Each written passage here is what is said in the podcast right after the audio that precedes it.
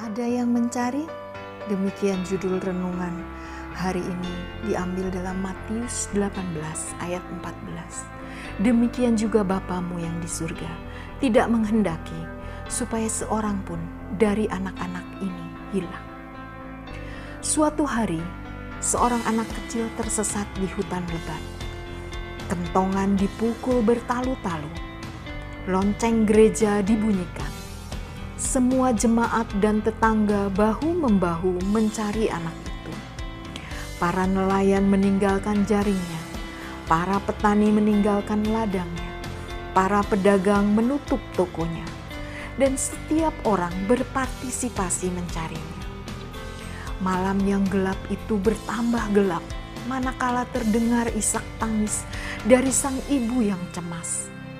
Suasana duka cita begitu terasa tetapi beberapa jam kemudian anak itu ditemukan.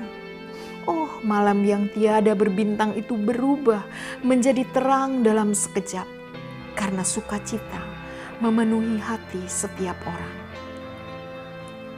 Sekarang anak itu telah dewasa dan ia tersesat lagi. Tetapi tak seorang pun kini yang mencarinya Ayah dan ibunya sibuk dengan pekerjaannya masing-masing.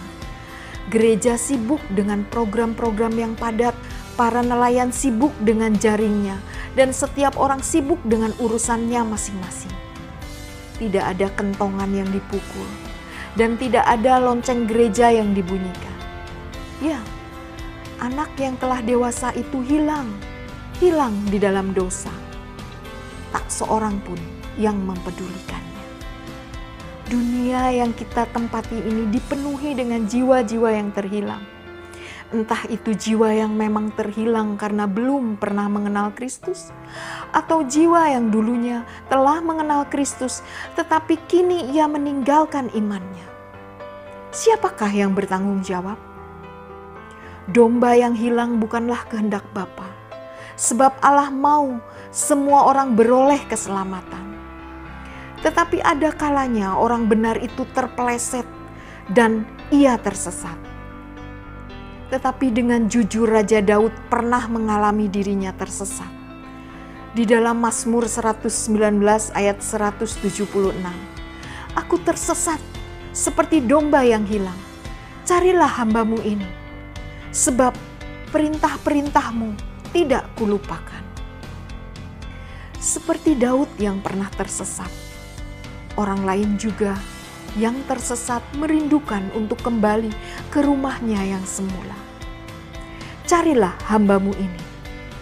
Ada kerinduan yang dalam pada setiap hati manusia yang telah meninggalkan Tuhan. Siapakah yang menjadi tangan dan kaki Allah yang akan mendapatkan orang tersesat tersebut kalau bukan gerejanya? Karena itu, sebagai jemaat Allah, kita wajib saling berjaga-jaga.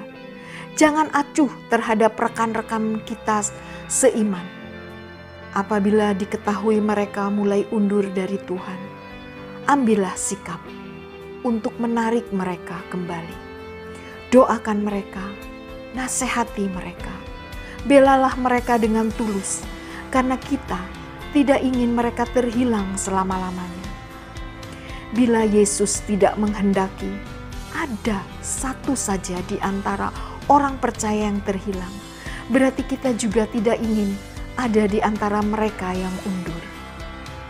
Jangan masa bodoh, ambillah bagian dalam mencari domba-domba yang hilang, supaya iblis dipermalukan.